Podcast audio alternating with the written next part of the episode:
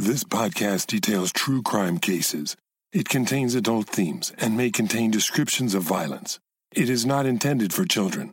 Listener discretion is advised.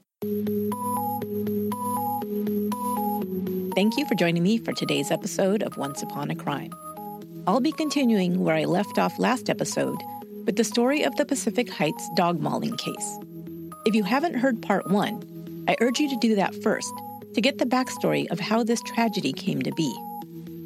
Last time, I told you the details regarding Robert Noel and Marjorie Knoller and how they came to own two Presa Canarios, a rare and powerful breed of dog popular with drug cartels, gangsters, and others due to their strength, size, and ability to take down an enemy. Noel and Knoller, in collaboration with a Pelican Bay inmate, a violent criminal named James Cornfed Schneider, planned to breed and raise these dogs for nefarious purposes, according to gang investigators. In the meantime, two of the dogs, a male named Bane and a female named Hera, were living in Noel and Knoller's sixth floor Pacific Heights apartment and causing concern among the residents. Several incidents of aggression by the dogs towards neighbors and their pets had already occurred, and it would all come to a shocking and tragic ending on January 26, 2001. Join me as I pick up the story there. This is Chapter 2 of Wild Things The Pacific Heights Dog Mauling Case, Part 2. On January 26, 2001, Diane Whipple called her partner Sharon Smith around noon at her office. She told her she was coming home early and planned to do some grocery shopping, make dinner, and asked if she wanted to go catch a movie. Sharon agreed, and Diane asked her to come home early if possible. About 4 p.m., Esther Birkmaier, who lived directly across the hall from Diane and Sharon, heard dogs barking in the hallway. She'd had her own encounters with the dogs. A couple of months earlier, she'd encountered Hera, unattended in the sixth floor hallway. Hera came at her fast, and Birkmaier froze. Hera sniffed her and then walked away when Knoller appeared outside her apartment door. She didn't call to the dog, but simply continued locking her door. Birkmaier said she'd sometimes hear one or both dogs running down the hallway. She didn't know if they were leashed or not, but she'd wait until all was quiet again before she'd leave her apartment to make a beeline for the elevator. The barking came closer to Birkmaier's end of the hallway, and she didn't dare open her door. Instead, she looked through her peephole. She saw a body lying face down on the floor just over the threshold of apartment 606, Diane Whipple's apartment. The door was open, and her body was lying partially inside and partially outside. There was a dark object that Birkmaier thought she made out to be a dog on top of Whipple's body. It wasn't moving. She did not observe anyone else in the hallway or hear any voices. The barking continued. She called 911. While talking to the operator, she heard Marjorie Knoller's voice. She was yelling, No, no, no, and get off. She said it was at least a couple of minutes after hearing the dog's bark that she heard Knoller's voice. The 911 operator asked her if she was calling about an emergency. She said she didn't know. She had heard dogs barking and someone in the hallway, but couldn't tell her if anyone was injured or needed help. The operator told her to call her local police number if it wasn't an emergency. She hung up. Then Birkmaier heard and felt banging against her own door. Something was hitting it with great force, so much so that she was afraid it would be broken down. She waited until it stopped, and then looked through the peephole again. Groceries were strewn all across the hallway, but Diane Whipple could no longer be seen. The loud banging, barking, and yelling continued from somewhere down the hall. She called 911 again and told an operator this time that she was sure someone was being attacked. She told them she could hear her neighbor Marjorie Knoller's voice yelling, Get off! Get off! Knoller, she explained, owned two very large scary dogs. The dispatcher told her units were on their way. At approximately 4:12 p.m., two officers arrived on the scene. They didn't wait for animal care and control to arrive, since they had reports of a possible injured victim. One officer took the elevator, while the other took the stairs. Officer Laws, upon reaching the sixth floor, saw a dog run past and warned her partner to look out. Officer Forrestal emerged from the elevator to a horrible sight. Diane Whipple was lying face down in the hallway. She was naked, and there were wounds all over her body. Blood was pooled beneath her head, and a large gash in her neck was bleeding profusely. She was attempting to crawl towards the apartment with the open door. One officer told her to lie still. Both officers stood over her body with their guns drawn while waiting for the assistance they'd radioed for a SWAT team to secure the building, and an ambulance. There was no one else in the hallway, and the dogs were nowhere to be seen. The officers observed that a set of keys was still sticking into the door. A purse was on the ground, and a couple of bags of groceries were strewn around the hall. Remnants of shredded clothing was also strewn about. There was blood smeared literally up and down the hallway, on the floors, the walls, and the doors. It looked like a horror movie. Just two minutes later, the SWAT team arrived, and one of the team members, a trained EMT, administered first aid to Diane Whipple. He attempted to place his fingers on the wound on her neck to slow the bleeding, but the wound was so severe that he was unable to do so. Diane was still alive, but her breathing and pulse continued to slow alarmingly. Paramedics administered CPR, and she was quickly transported to San Francisco General Hospital. It wasn't until after the SWAT team arrived that Marjorie Knoller emerged from apartment 604. The officers asked her where the dogs were, she said they were locked in her apartment. Knoller was covered in blood. There was so much of it, it dampened her hair and covered her head to foot. She began telling the officers what had happened. She said she'd just returned from walking her dogs and had opened her apartment door to bring the dogs inside. Her male dog must have seen the woman at the end of the hall and turned and ran at her. She said that the female dog was tugging at the woman's pants while the male dog went for her throat. They told her to stay where she was, that she needed to be checked out for injuries. She hadn't said she'd been injured, but the officer couldn't tell with all the blood on her body. They also needed to interview her. She wanted to go back into her apartment, but the officer was afraid that if she opened her door, the dogs would rush out and continue the attack. She called to another officer, who led the woman away from the scene and had her sit on the floor. Animal Care and Control arrived to secure the dogs. They were directed to Marjorie Knoller, who told them they were locked away in the apartment. She'd placed one in the bathroom and one in the bedroom. They asked her if the dogs had ever bitten anyone before. She said no. They asked her if they'd ever been aggressive before. Not towards humans, she said. The animal control officers entered the apartment with catch poles to retrieve the dogs. They found Bane in the bathroom. He was covered in blood. His fur was saturated with it. His teeth were colored red with blood. He was pacing back and forth in the small room. He had defecated all over the floor. They shot him with three tranquilizer darts, but they malfunctioned and had no effect. Two officers carefully placed the rings of the two come along poles from behind and were able to lead him from the apartment without incident. Hera was found in the bedroom and was barking and snarling and crashing against the door when they entered the apartment. She had blood on her chest. She backed away growling, and they used the poles to remove her from the building also. An animal control officer spoke with Marjorie Knoller and asked her who the dog's owners were. She said they were hers. She was asked to sign a form allowing ACC to take custody of the dogs to have them euthanized. She agreed to turn over Bane to them saying she did not want to see him again. However, she refused to sign a release for Hera and continued to insist that Hera, quote, had only tugged on her pants. Robert Noel arrived while his wife was being checked for injuries. She had a one inch cut to her right thumb and another small cut to her right index finger. There was a bruise forming above her right eye. There were no injuries to her legs or torso. She didn't complain of any other injuries or appear to be in shock. She did not ask about Diane Whipple.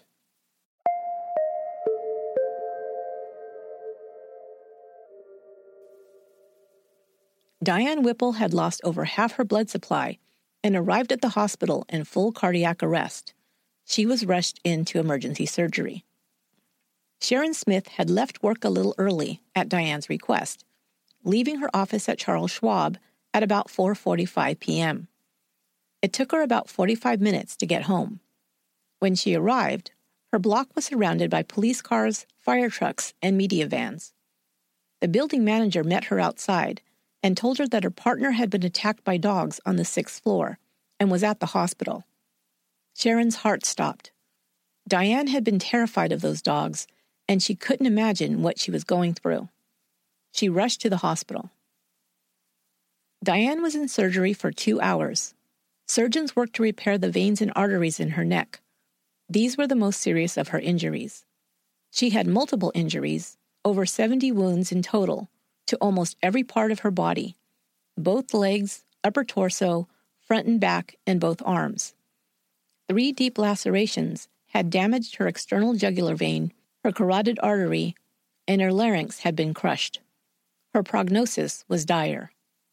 Sharon Smith arrived and waited until Diane got out of surgery.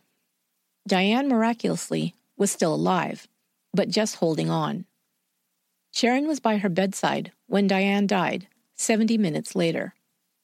She believed that the love of her life held on long enough for her to see her one last time to say goodbye.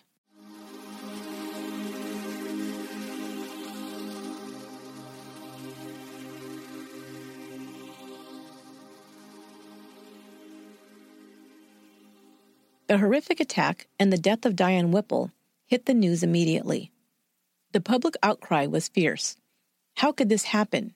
What kind of dogs were they, and why would they attack and kill for no apparent reason? What about the owners? What kind of responsible dog owners had dogs who could do this kind of damage? And why were such large and dangerous dogs living in a city apartment building anyway? Most had never even heard of the breed Presa Canario.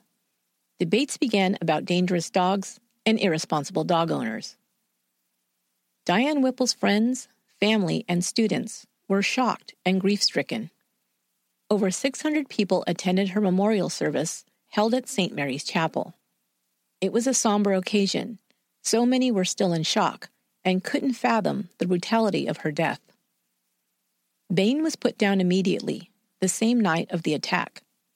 Noel and Knoller would not agree to allow Hera to be euthanized so a dangerous dog hearing was scheduled to determine her fate. Noel wrote immediately to Paul Schneider. His letter read There is no way to ease into this. Bane is dead, as is one of our neighbors. Marjorie, while bruised, cut, and battered, is alive and more or less okay. I am certain you have seen the news of the killing on TV News or picked it up on one of the radio stations. One report indicated that a decision would probably be made to put down Hera. That will not happen, and we will not permit it. The AD opined that Hera should be put down as she is very dangerous. What BS! They move on Hera, and they will have the fight of their lives on their hands. Neighbors be damned. Hera did nothing and has not acted in a dangerous manner towards anyone. If they don't like living in the same building with her, they can move. Because of the injuries inflicted, there was no way to avoid going along with the decision to put Bane down. As for my feelings about Presas, they are unchanged. Unquote. In his letter, Noel never mentions Diane Whipple's name, nor does he express remorse. His description of his wife's injuries seems serious when, in reality, she'd only received a small injury to her thumb that the medical examiner said may have been caused by a dog bite, but he was inclined to think it may have been caused by the leash Bane was wearing that could have cut into her skin. In contrast to Diane Whipple's 77 serious injuries, Marjorie Knoller had only three minor ones. Noel and Knoller would shock the public with their response to the death of Diane Whipple. Instead of behaving in a shocked and horrified and remorseful manner about the loss of life due to the actions of their pet, they went into attorney mode, first trying to do damage control for themselves and denying responsibility. When Abraham Lincoln said, He who represents himself has a fool for a client, he could have been talking about Robert Noel. The first thing he decided to do was to write an 18 page letter to DA Terence Hallinan detailing his version of the attack. No matter that he wasn't there at the time it happened, but he was going to set the record straight. The following is his written account of the attack. Marjorie had taken Bane up to the roof to relieve himself, and when she returned to the sixth floor, she turned to dump the bag of excrement down the garbage chute.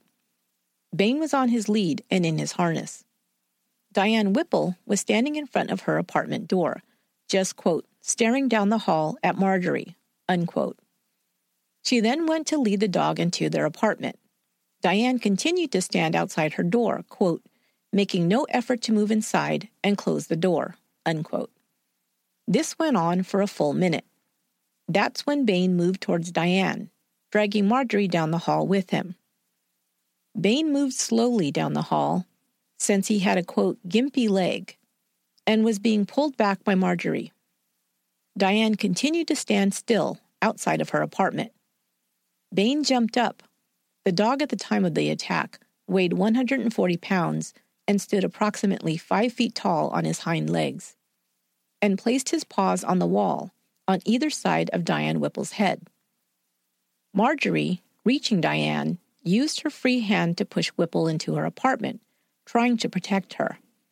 Diane fell to the floor, and Marjorie got on top of Diane, telling her to stay down.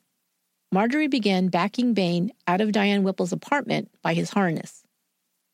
Interestingly, in this account, the words attack, bite, etc. have yet to be mentioned. But I digress. Back to their account. Diane then got to her knees and began crawling back out of her apartment, quote, rather than remaining in her apartment and closing the door, unquote. It was emphasized.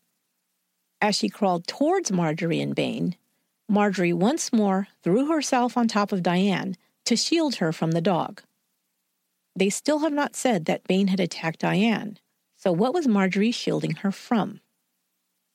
This happened two or three times, according to Marjorie. Diane kept moving towards her as Marjorie tried to back Bane away and into her own apartment. Marjorie repeatedly told Diane to, quote, stop moving and I will protect you, unquote, but she would not listen. Bane began to bite as Diane crawled towards him and Marjorie. Then, to double down on this crazy story, I just can't be objective anymore. Their letter states Ms. Whipple forcibly struck Marjorie in the right eye. When Ms. Whipple struck Marjorie in the face, Bane moved forward and made contact with Ms. Whipple's neck and throat. The victim blaming continues, with Noel telling the DA to look into the possibility that Diane Whipple may have been wearing a type of perfume or a topical steroid that produced a pheromone that provoked Bane to attack. One thing the letter failed to say was that while Diane was being attacked and afterwards, Marjorie Knoller never tried to call 911 and didn't even yell for help. The only cries of help came from Diane Whipple herself, Esther Birkmaier would report. Marjorie Knoller finally got the dogs into the apartment and locked them in, but never called an ambulance, never dialed 911, and never even called her husband. She also didn't try to administer any aid to the bleeding woman lying in the hallway. She did not emerge from her apartment again until officers arrived. Noel continued to run his mouth, so to speak, and spilled all kinds of information to the DA. He gave details of other incidents of aggression by his dogs, always slanting them to portray other dogs or people as the instigators. Of the man bitten by his dog coming out of the elevator, Noel would say he'd caused it himself by, quote, slamming into Marjorie on his way out of the elevator. His dog was trying to protect her, he explained. Noel also offered up information to the DA about their connection to inmate Paul John Schneider and his dog breeding ring. He was so detailed, giving names and places, that D.A. Hallinan was able to order a raid at the home of an Aryan Brotherhood affiliate, Russ Stanton. The raid yielded letters from Schneider, records on the purchases of the Presa Canarios, and call records connecting Noel and Knoller to Stanton.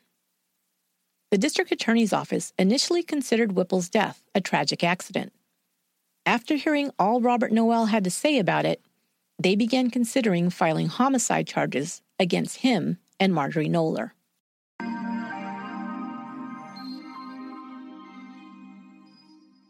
Noel and Knoller left their apartment, never to return.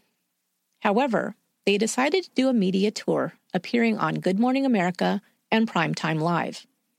The more they talked, the more they made themselves pariahs. They both continued to deny responsibility for Diane Whipple's death. They even denied that they were the owners of the dogs, even though Marjorie had told officers the night of the attack that they belonged to her and had signed the ACC's release form to have Bane put down. On Good Morning America, they absolutely denied that the dogs had been bred or trained to attack or kill. The dozens of accounts of those who had come forward to say they'd witnessed their dog's aggression were, quote, total fabrication. Knoller insisted that Bane was not acting aggressively towards Diane in the hallway, but was merely interested in her. As she'd pushed Diane into her apartment, they had tripped, which was how Diane ended up on the ground, according to Knoller. She also said that Diane was probably somewhat frightened at that point. Sharon Smith would say that this was ludicrous. Diane was terrified of those dogs, Sharon said, almost as if she'd had a premonition. The level of fear she had towards the dogs was very unlike Diane, Sharon told investigators.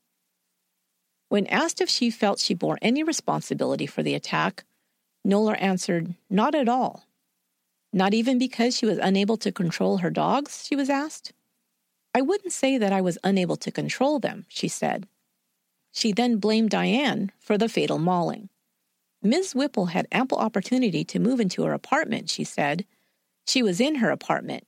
She could have just slammed the door shut. I would have.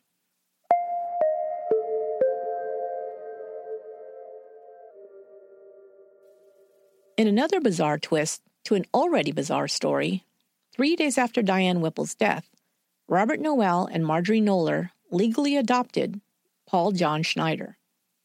They explained that they did so because they, quote, loved him like a son and wanted to make sure that if anything happened to him in prison, they could sue. It was a way to protect him from the corrupt correction system, they explained. However, when his connection to the fatal dog mauling in Pacific Heights was discovered and his cell was searched, Dozens of letters and photos between Schneider, Noel, and Knoller were discovered, some pornographic. There were pictures of a nude Marjorie Knoller addressed to Schneider, along with X rated letters that proved her interest in the inmate was far from maternal. When asked about it, Marjorie would say, It's a tradition to write erotic letters to inmates. It helps them. Noel himself seemed to have a big man crush on his adopted son. These are some excerpts from another interview Noel gave. In it, he describes Schneider thusly Paul has charisma. He's honest. Paul's an extremely bright guy. Paul is smarter than the average guy. Paul is kind of a righteous outlaw, right? Paul is bright. I would characterize Paul as an outlaw hero. He's very courteous and well spoken in person, and if he was wearing a designer suit, he wouldn't look bad at all. The guy is drop dead gorgeous. As to the fact that Paul Schneider was considered one of the most violent inmates in California and a member of the Aryan Brotherhood, Noel said, If you ask me if Paul is a member of the Aryan Brotherhood, I can't say that he is or not. But I can tell you this in a videotape deposition, he did admit that he was a member of the Aryan Brotherhood.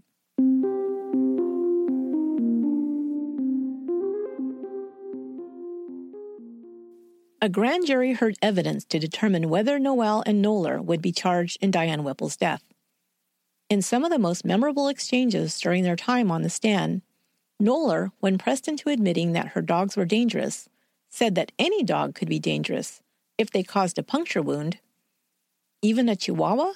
Could a Chihuahua be as dangerous as her dogs? Prosecutor Jim Hammer asked. Yes, Knoller replied. She believed a Chihuahua could be as dangerous as Hera. She also testified that before January 26, 2001, neither she nor her husband had ever lost control of their dogs. Dozens of witnesses would dispute this claim. Knoller would claim that Hera had done nothing more than, quote, pull on Whipple's pants leg, unquote, but shredded pieces of fabric consistent with Diane Whipple's clothing was found in Hera's stool the night she was taken away.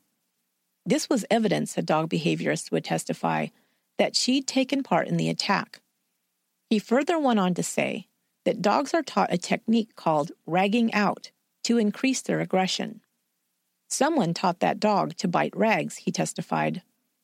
Dogs who are taught to rag out will tear and shred at the clothing of a victim. Investigators found a book in the apartment of Noel and Knoller titled Man Stopper Training a Canine Guardian. This technique is outlined in the book. On March 27, 2001, the grand jury indicted Marjorie Knoller on three counts murder, involuntary manslaughter, and the ownership of a mischievous animal causing death. Robert Noel was indicted on the lesser two counts.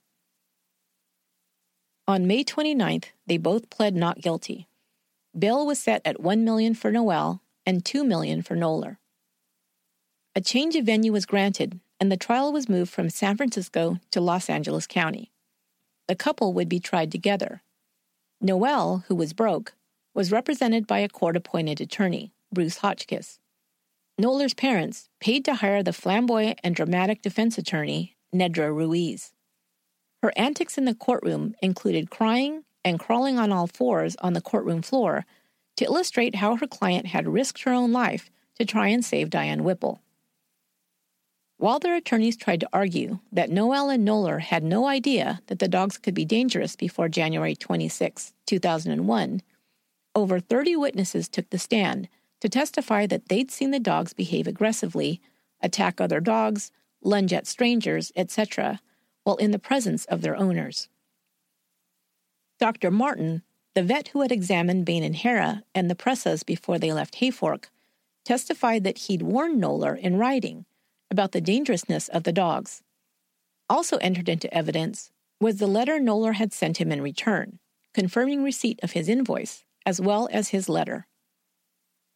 Quotes from the book Manstopper, found on Noel's bedside table, were read in court. One of them read Responsibility for a dog's behavior rests squarely on the shoulders of the dog's master. A responsible adult doesn't leave a loaded gun lying around the house.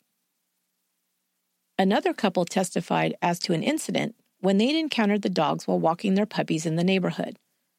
They tried to allow their dogs to greet Bane, who was being walked on a leash. Knoller pulled her dog away and sternly said, You'd better leash your dogs. He will kill your dogs. In a last ditch effort, the defense tried to claim that Noel and Knoller didn't legally own Bane and Hera, pointing the finger back at Paul Schneider and his Dog-O-War kennel operation. The prosecution presented city license applications for both dogs, filled out and signed by Noel, listing he and Knoller as their owners.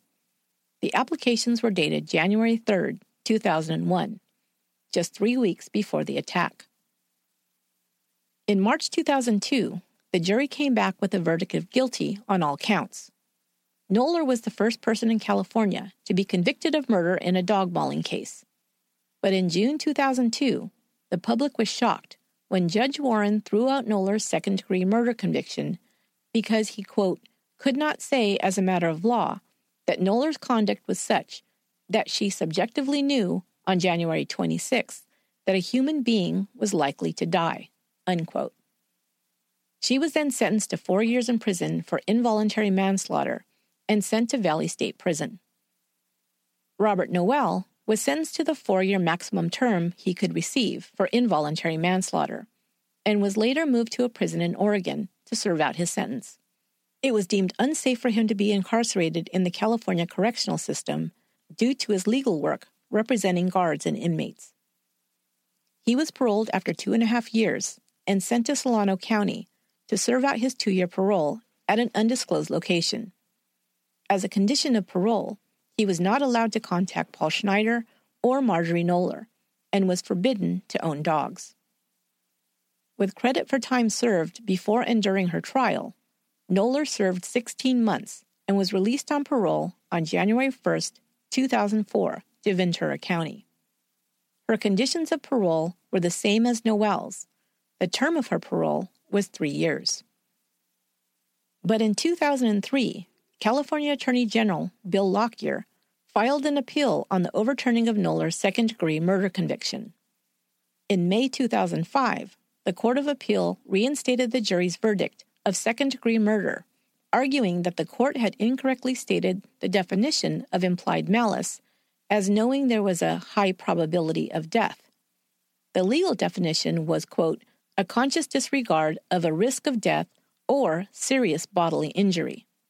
They further argued that, quote, the facts overwhelmingly supported the jury's finding that Knoller subjectively appreciated the risk of death her dogs posed to people they encountered in and around the defendant's residence. And I might add, to even her own husband, who had nearly lost a finger to one of the dogs. In May 2007, the Supreme Court of California sent the case back to the Superior Court to consider restoring the second degree murder conviction. Knoller, or any other defendant, it ruled, can be convicted of murder if they were found to have acted in a quote, conscious disregard of the danger to human life. On September 22, 2008, the San Francisco Superior Court reinstated Marjorie Knoller's conviction for second degree murder. She was sentenced to serve 15 years to life with credit for time served. She is currently serving out her sentence at the Central California Women's Facility in Chowchilla.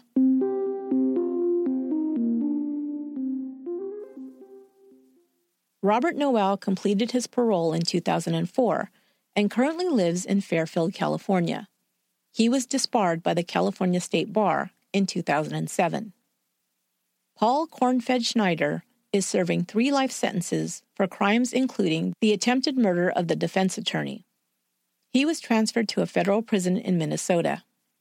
At one time, he was considered a possible suspect in the Golden State Killer case, but was cleared by DNA testing in 1997. Hera underwent a dangerous dog hearing and was deemed too dangerous for rehabilitation, and she was euthanized. Dale Bretches continues to run the Dog-O-War operation under a new name. It is believed that he'd reached out to associates to expand the dog breeding operation internationally in Great Britain, North Africa, and South America. Two of Bane's offspring were placed with legitimate dog rescue organizations. One female was placed with a family in San Fernando Valley and lived out her life peacefully.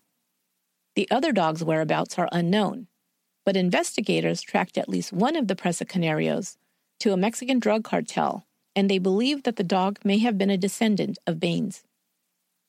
Sharon Smith filed a wrongful death lawsuit against Robert Noel and Marjorie Knoller, even though the state at that time only allowed legal heirs, surviving spouses, children, and parents to sue for wrongful death. She hoped that her lawsuit would help change that. In October 2002, she testified on behalf of a bill signed into law by Governor Gray Davis that gave same sex partners the right to sue for wrongful death. Sharon set up the Diane Alexis Whipple Foundation, an organization devoted to women's lacrosse, cancer research, and abused children, soon after Diane's death. She planned to donate any money received from the lawsuit to the foundation.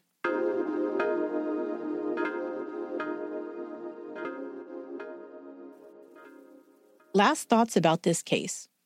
While the Presa Canario breed is known for being a lethal weapon from the beginning of its history, I also feel that that can be true for any animal with the size, power, and strength that they possess. We also know that large dogs have been bred and trained for a variety of jobs where aggression is prized. Bulldogs were bred for the sport of bull baiting. German shepherds are trained as police dogs to take down criminals, etc. But they can also be wonderful family pets. Presas may have been bred for a job that made them dangerous in the past, but if the dogs had been well trained by a knowledgeable and responsible owner, Bane and Hera may possibly still have made great pets. We know that at least one of Bane's puppies was, even after her unstable early life experiences. And speaking of unstable, it was discovered that Bane was not a purebred Presa Canario. He was mixed with at least four different dog breeds. The breeder either falsely represented this or did not know, but either way, Paul Schneider paid thousands of dollars for a mutt. A dog expert later said that because it was unknown what breeds Bane was a mixture of, it made it much more difficult to predict his temperament. On top of breeding or temperament concerns, the owners failed to provide their dogs proper socialization or training, to enable them to successfully and peacefully navigate the situation they were placed into. It's not to say that large dogs should not be subjected to apartment living, but they still need plenty of exercise, as well as training, to ensure that they are well behaved around so many strangers and stressful situations traffic, noise, crowds, etc. When a dog doesn't perceive their owner or owners to be in charge, they place themselves in that role. They become the rulers of the home. They will create their own stability if it is not provided for them. The home and its surroundings become their domain to protect and reign over. Bane and Hera did just this. But because they lived in an apartment building, the building and everything in and surrounding it became their kingdom. There were reports from Robert Noel's colleagues that his apartment used to be charming and well kept. Marjorie had taken special care to have it nicely decorated, and it was always tidy. After the dogs came, the house was a mess. Objects and furniture destroyed, urine and feces stains throughout the house. The whole place felt and smelled like a kennel, one witness reported. The dogs had taken over. They then moved out into the building and asserted their authority there as well. The hallway of the sixth floor, where they roamed freely at times, the elevator, the lobby of the building, and the steps and sidewalk in front of it were all places the witnesses reported that the dogs behaved aggressively but it's still curious as to why they perpetrated a deadly attack on Diane Whipple that day. It could have just been the inevitable end to what had been building up over months, and that Diane was just the unlucky one, at the wrong place and at the wrong time. It could have been simply a perfect storm of conditions. The dogs becoming increasingly aggressive, the prior attacks on Diane Whipple when she was bitten by one of them, perhaps marking her as prey in their minds, Marjorie Knoller being on her own with two large dogs that she couldn't control, etc. Or was there something else? I came across another account of the attack on Diane Whipple. This account was allegedly told to Paul Schneider's sister, Tammy, by Marjorie Knoller herself. Knoller called her the night of the attack. Tammy was quoted as saying in a 2002 article in Rolling Stone magazine. She told Tammy that, quote, she and her neighbor got into it Unquote. They had an argument before anything happened with those dogs, Tammy said. Marjorie asked Diane Whipple to shut her door so she could take her dogs out into the hall, and that the lady, Diane, was like, quote, No, I'm not shutting my door now. Fuck you. Knoller denied that this exchange ever happened. But just to speculate, what if Diane Whipple was sick and tired of being scared of the dogs, having to alter her habits and walk on eggshells, because her inconsiderate neighbors refused to, quote, do something about those dogs, as she'd said to Sharon Smith not long before her death. If she was trying to get into her apartment, holding grocery bags, etc., and Marjorie Knoller told her to hurry up and get inside her apartment and shut her door so she could bring her dogs into the hall, maybe she felt Marjorie was bossing her around, and she decided enough was enough and stood up to her. Maybe she felt Marjorie could wait or just go jump in a lake. Perhaps at that time, Marjorie became angry at Diane's attitude, and her body language, her energy, etc., may have triggered the dogs that something was about to go down, and they reacted. Or perhaps, and this is just pure speculation and terrible to even consider, a command was issued and the dogs obeyed. Maybe no one expected the dogs to actually kill someone, and it got out of hand, and it was too late to take it back. I sure hope this is not true, and there's no evidence that it is, just to state that on record. But there was one other detail that I came across, and you can make of it what you will. Maybe it means nothing, but I found it interesting. Marjorie Knoller said that she had come back from taking Bane to the roof of the building to relieve himself before the attack happened. The detail she gave to the police officers was that she was at the garbage chute throwing away Bane's waste bag. Not to be gross, but this would imply that he took a poop just before the attack. But in Tammy's account, Marjorie said she told Diane to close her door because she was trying to take her dogs, plural, out into the hall. Why was she taking them out if she had just supposedly returned from walking Bane on the roof? And one last detail the officers who came to remove Bane from the apartment after he had attacked Diane Whipple reported that Bane was found inside and had, quote, defecated all over the floor, unquote. Would a dog defecate so much if he had just relieved himself less than an hour earlier? It points to Marjorie Knoller's original account to police as being suspect. Perhaps she had not already taken Bane out and was returning when he saw Diane and charged at her, but was trying to leave to take one or both dogs out when she saw Diane opening her apartment door. Then Tammy's account seems more in line. But what that means, if anything, I will leave for you to decide. Thanks once again for listening to today's episode of Once Upon a Crime. This is the last chapter in the series, and I'll be back on August 6th with a whole new series. If you want to get a sneak peek into the next topic, become a Patreon member. You'll get early release, ad-free episodes when available, bonus content, perks, and more. Go to patreon.com slash onceupon for details.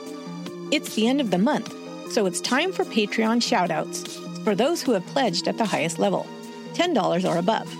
Thank you so much for going above and beyond. Our newest Pure Metalhead level patrons are Aaron Frisbee, Kimberly Jex, Lindsay Wiggins, and Krista Colvin. And a very, very special thank you to Dominique Walker, who went above and beyond the above and beyond. Did that make sense? Dominique gave us our very first ever $20 per month pledge and will be receiving a very special prize pack. Thank you, Dominique. And finally, the Patreon supporter who wins this month's special prize pack, picked randomly, of course, is Stephen Potts. Congratulations, Stephen. You'll be receiving a signed copy of the graphic novel, My Friend Dahmer, along with my undying gratitude for being a Patreon supporter. Thanks again to all of you. You rock. Once Upon a Crime is written, produced, and edited by me, Esther Ludlow. Until next time, be good to one another.